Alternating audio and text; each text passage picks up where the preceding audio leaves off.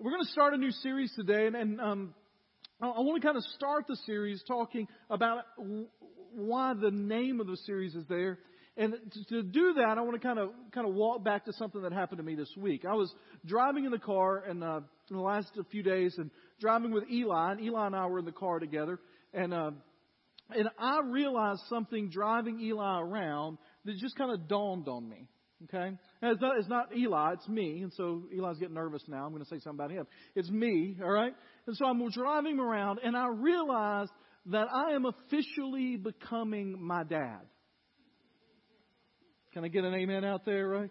Like, I've realized, and here's how I realized it.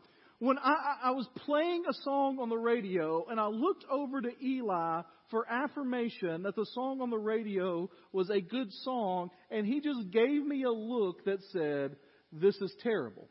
Okay? And here's what I had a flashback to. When I was growing up, my dad would drive me around in his vehicle. He'd pick me up from school. We'd drive around. Dad got off earlier than Mom, so we'd run errands together. And Dad would always make me listen to the oldies station. Right? And so the tunes of the sixties, right? And so some of you are like, oldies were the sixties? Yes, they were when I was growing up, all right? They're oldies today. But so I, Dad would try to convince me of the merits of Otis Redding and Sam and Dave and the Temptations and all of that stuff. And I would always just say, Dad, can we just listen to, like, the regular radio station? Let's just listen to the music of today. And so the other day we're driving around, and I realized that I'm trying to convince my son that the music of another era is the greatest music ever, and he must listen to it at all times, right? Eli, what era is it that I make you listen to? The eighties music, which is the greatest music of all time, right? I mean, and so we're driving in the car, and it, I can't remember what it was, but I, it was some song that I have an emotional connection to, and I was like, this, man, and, man, isn't this great, Eli? And he goes, everything wasn't better in the eighties. And I'm like, oh, oh, I'm coming to see you, right? It's hot. It hurts, right? Um, and so I, I'm a kid of the eighties. I mean, I grew up in the eighties. I loved eighties television. I love eighties music. I love eighties movies. And so it's just, you know, you, you grow. I think most of us, the culture we grow up in, we think that's like the best, and we try to communicate that to people. And there was this thing in the eighties, some of our blockbuster movies, like we didn't have, like blockbuster movies today are basically all superhero movies, right? Like superhero movies come out every three weeks, right? And so when we were going to movies, we didn't have a lot of superhero movies. We had Superman, and two of those movies were terrible, and so we really didn't have good superhero movies, but we had a fascination with aliens. Okay? And so in the eighties, there were blockbuster movies that were aliens. Now, some of them were typical alien movies like we've kind of had in our history where the aliens are coming or we got to go t- attack the aliens because they're going to come destroy us. Right? And so, for instance, growing up, this was a movie that was out, which was Alien and Aliens. Right?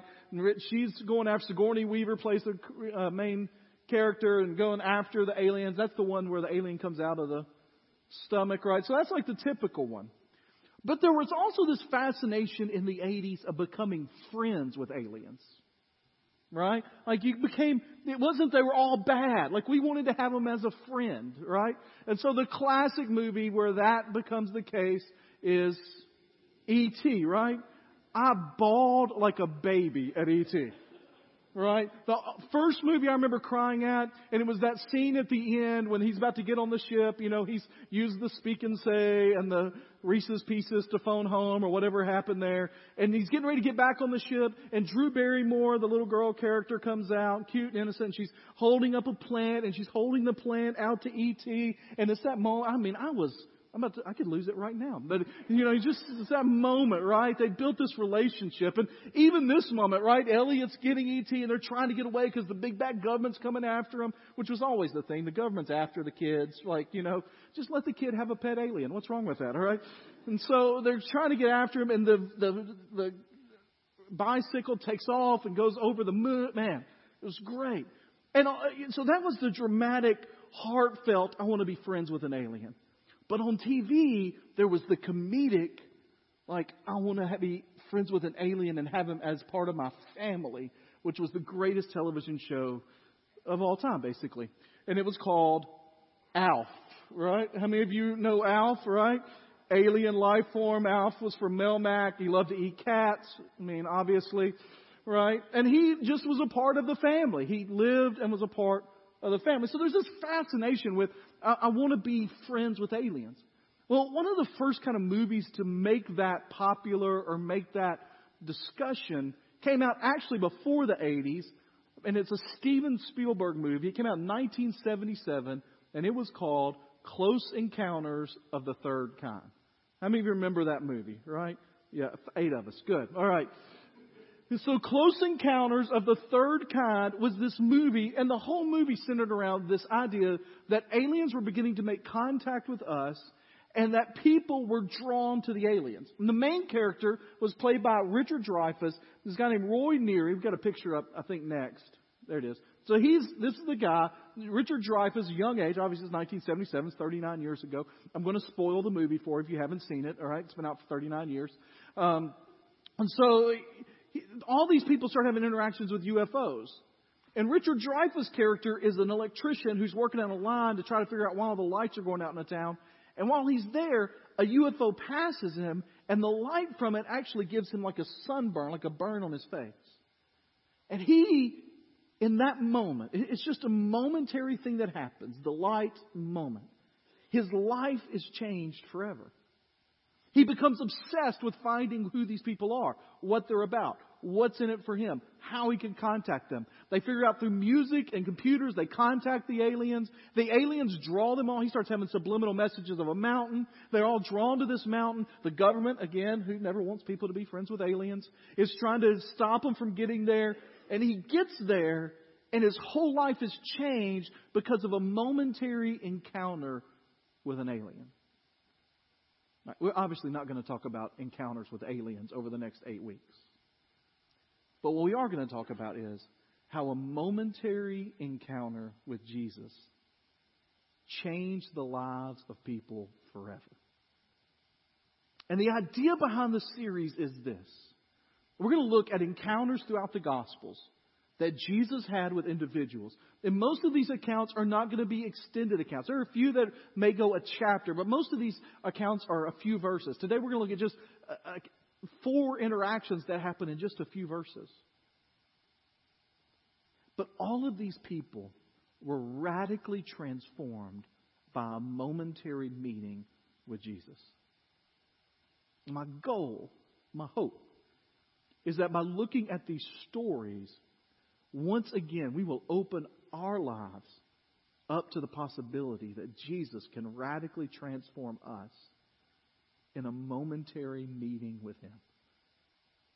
So if you've got your Bibles, turn to John, or I already have them there, John chapter one. And we're going to start in verse thirty-five. And we're going to be looking at what is in the book of John, the first encounter Jesus really has with anybody. In fact, these are the first encounters, the first disciples that Jesus calls to himself in the book of John. And here's what I want you to kind of understand about the book of John. John tells us at the end of the book his whole purpose for writing the book. At the end of John, he says, the writer says, John, that, listen, I didn't put everything in here. Because to put everything in here, it would have taken up too much space. I don't have time to put everything in here. He said, I selected a few things to put in here, and I wanted to put these things in here just for a few minutes, uh, or just for a few, few stories, because what I want you to understand is Jesus did a whole lot more than this, but I wrote what was necessary to write for you to come to faith and believe in Jesus. John tells us his whole purpose in writing the book of John is that people would investigate the claims of Jesus and believe. Now, for those of us that grew up in America and we grew up kind of an intellectual culture in the Western culture, we think believe, we think of, okay, things that uh, thought processes or things that I ascribe to, or, yeah, I, I believe those things. But for John, belief is not intellectual. Belief is lifestyle. And what he's saying is, my goal is that your lives will be transformed and that you would live your life completely trusting the Lord. So over the next eight, nine weeks, we're going to look at some of these stories, some from John, some from other places, where Jesus encounters people and we see them place their faith in him, their belief in him. Verse thirty-five is how it starts there. The next day, John was there again. Now, real quickly, I know we're in the book of John. This can get confusing. This John is not the John who wrote the book of John. Okay? This is John the Baptist, John the baptizer, the one that is out in the countryside baptizing people. And the next day, John was there again with two of his disciples. Um, we remember from the story, if you grew up in church, you remember this, that John the Baptist came before Jesus.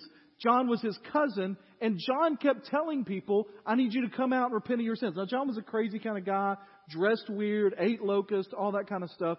But as he calls people into himself, he would say, listen, I need you to get ready because I'm not the one, but I'm going to tell you about the one. And when the one comes, I'll show you who the one is, and then I want you to follow the one.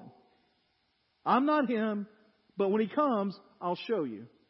And so John's got his disciples around, and he has two of them. Two disciples sitting there right together. And we saw Jesus passing by. Now, this is the second day in a row he's seen Jesus. They're in the same place. They're hanging out at the same places. And this time it's just two disciples with him. And as he sees Jesus passing by, he looks to his two disciples and he says, look, there's the Lamb of God. Now, here's the question. If you've been a disciple, a follower, a student of John, and he says to you the whole time, I'm not the one, but a one is coming, and when the one comes, I'll tell you. And he looks up while he's teaching you one day, giving you all instruction. And he says, there's the one. What are you supposed to do? You're supposed to go to the one, right? John says, there's the Lamb of God. And when the two disciples heard him say this, they followed Jesus. Two disciples, they followed Jesus. Now, in our culture, in our church culture, we've turned that word into a word about what it means to commit your life to Jesus, what it means to live for Jesus.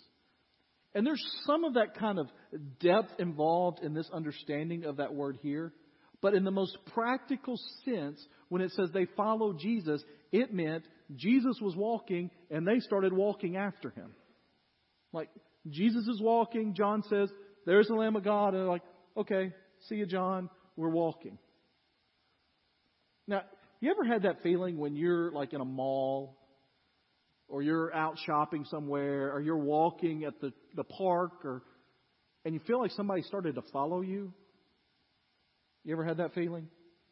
Right? Like it's just this weird kind of feeling like what some somebody like following me, right? And so you start taking different turns. You go swerve different places. Like, are they after me? What's going on?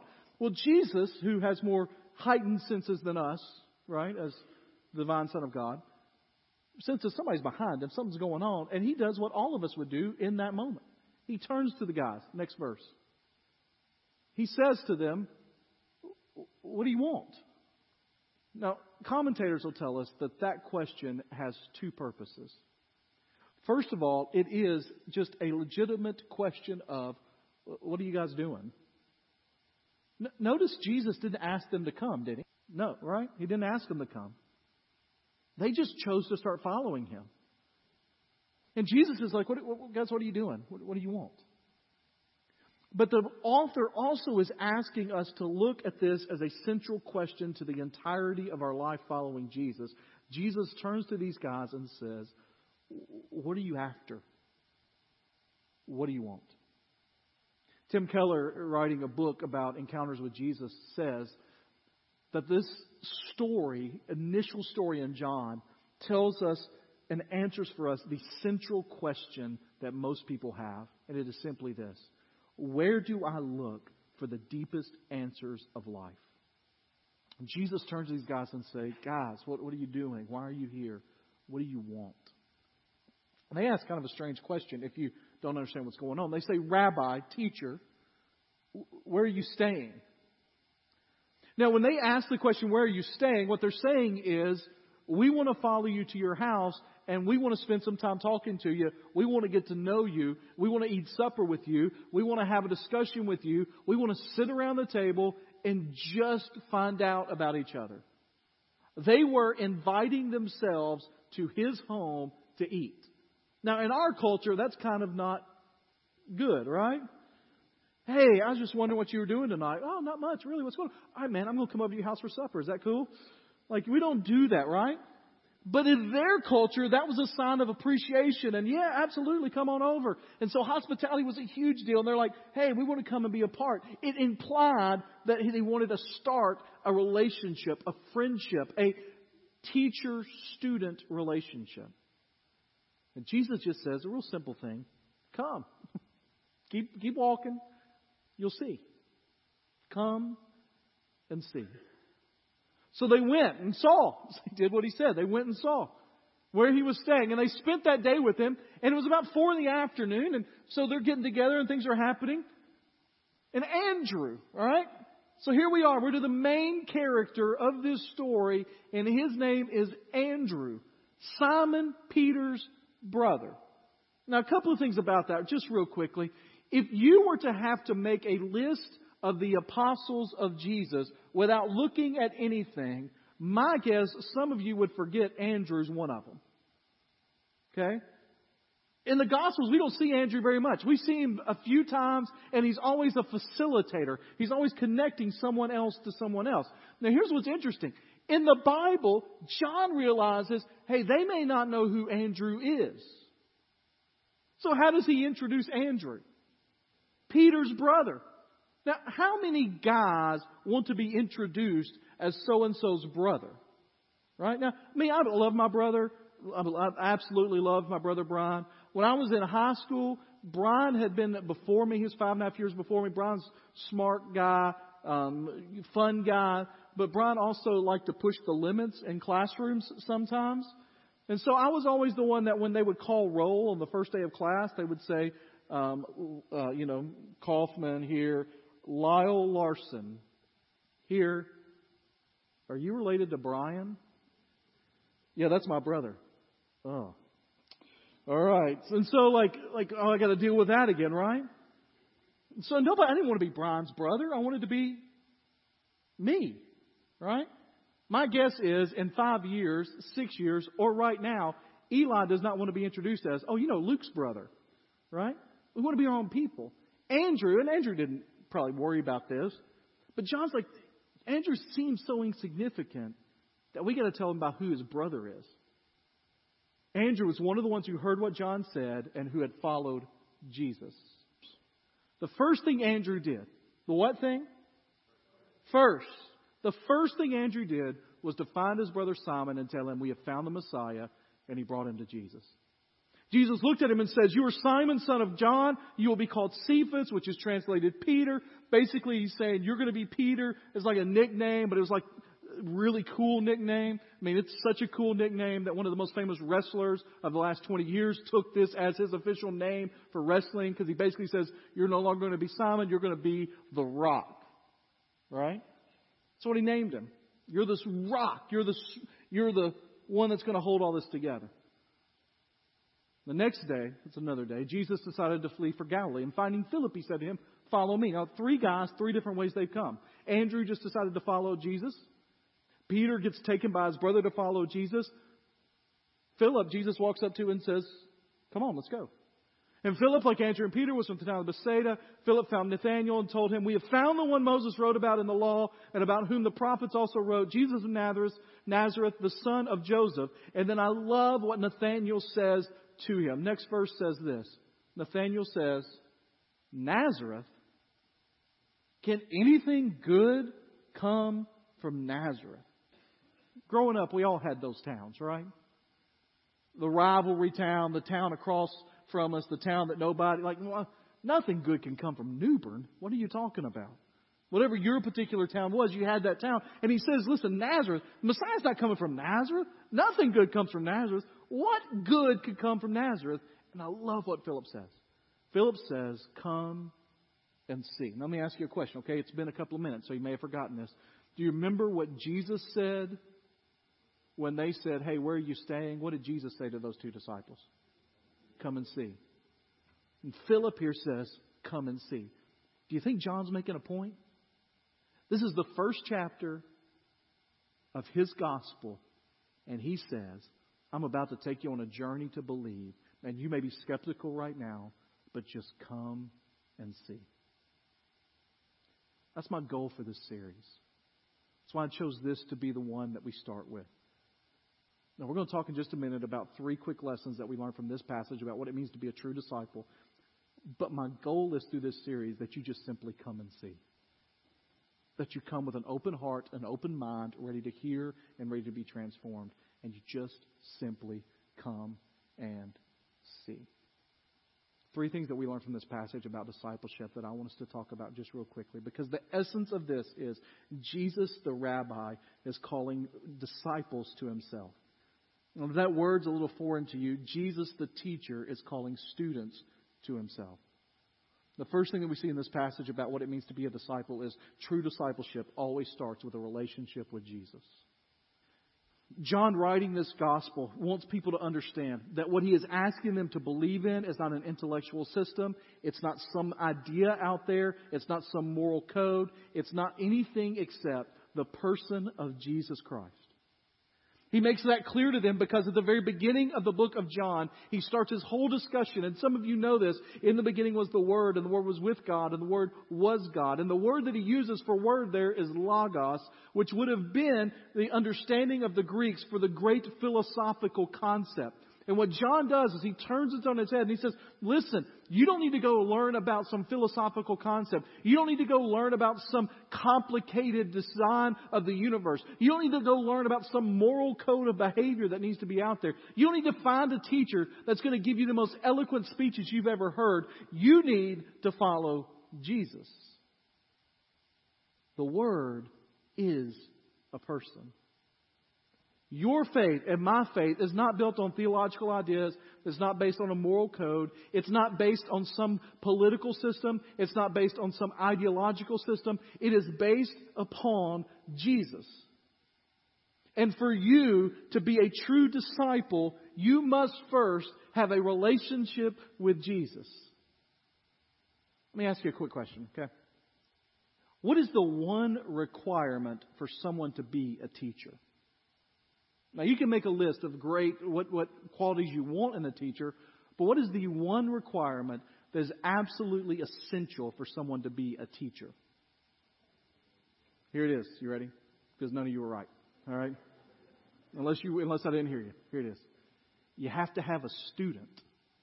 Right? At the most basic level, you have to have a student. If you don't have a student, you might be trying to teach, but you're talking to yourself. And you do that for extended periods of time, and people think you're weird, all right? If the one requirement to be a teacher is to have a student, what's the one requirement of being a student? You got to have a teacher. And in order to be in a relationship where you're a disciple, a learner, a student, you got to have a teacher, and that is Jesus. Now you go, oh, I hear that, Pastor. Yeah, excited. We're in a relationship, not a religion. But here's the thing. Even as followers of Jesus Christ, even as people that have been in church all your life, it's real easy, if that's who you are, to forget that your primary allegiance is to a person and not a church and not a system and not a theological idea and not a Bible study and not a Sunday school class. Your primary allegiance is to Jesus.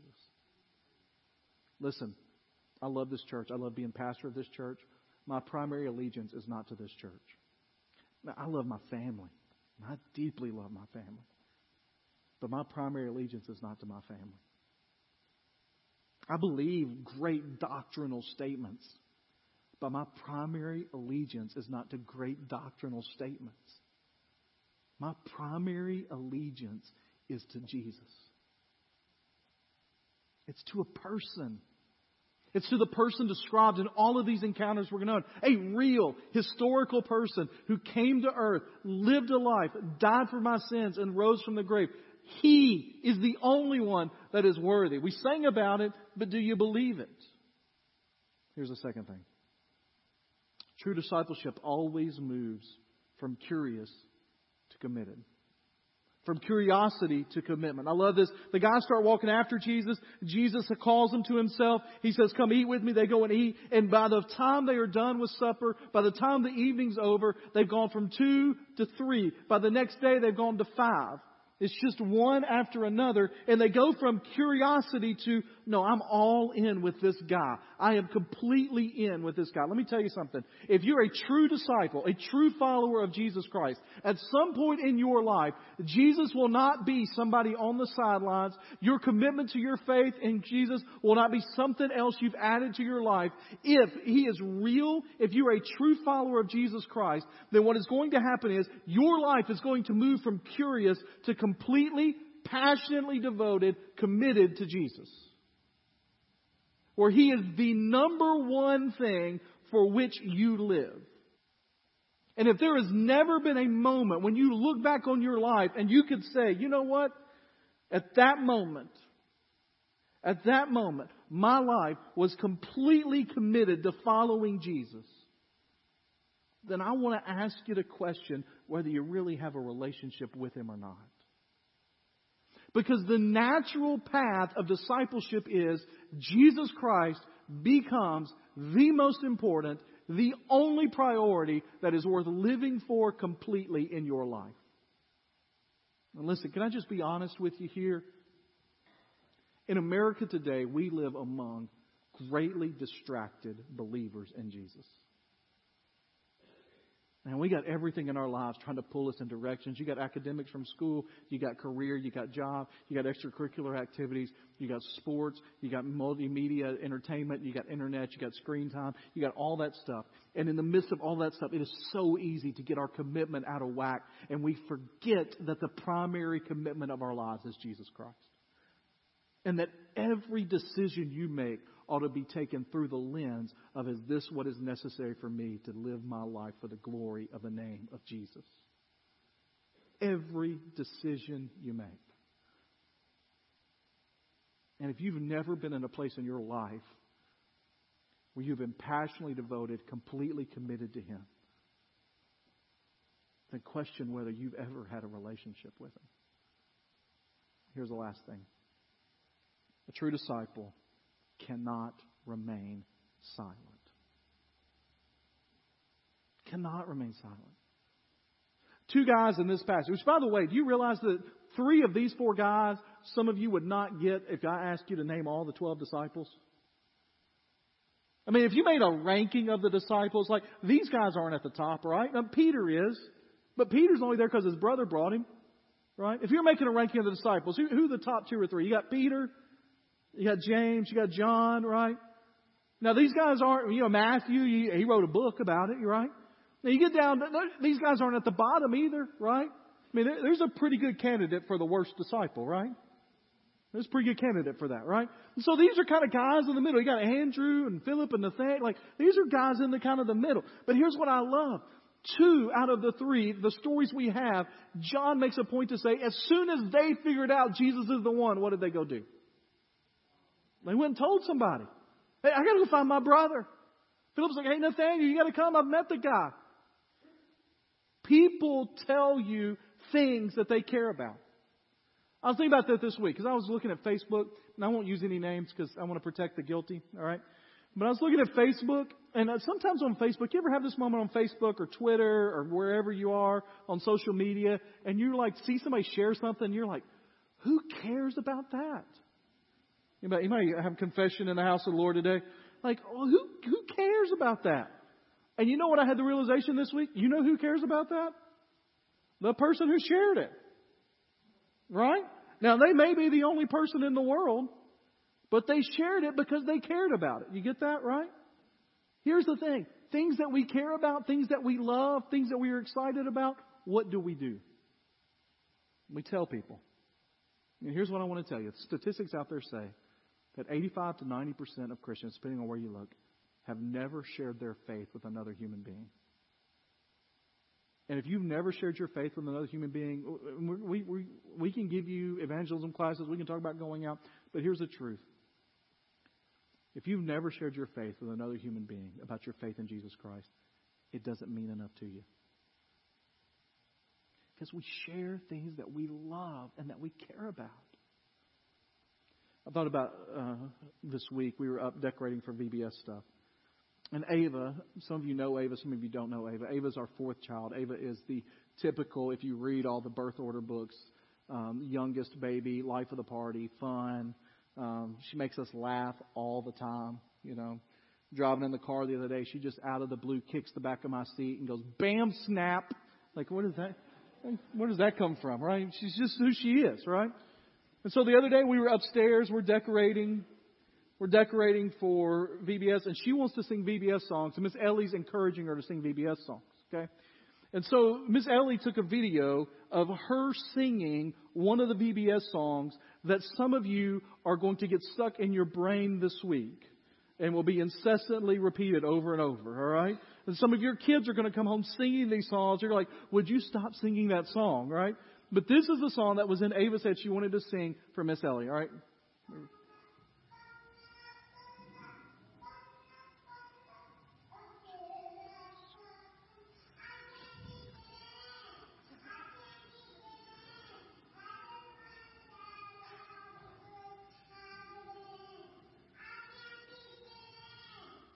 I don't know what the can-can going on over there is with the dancing, but, you know.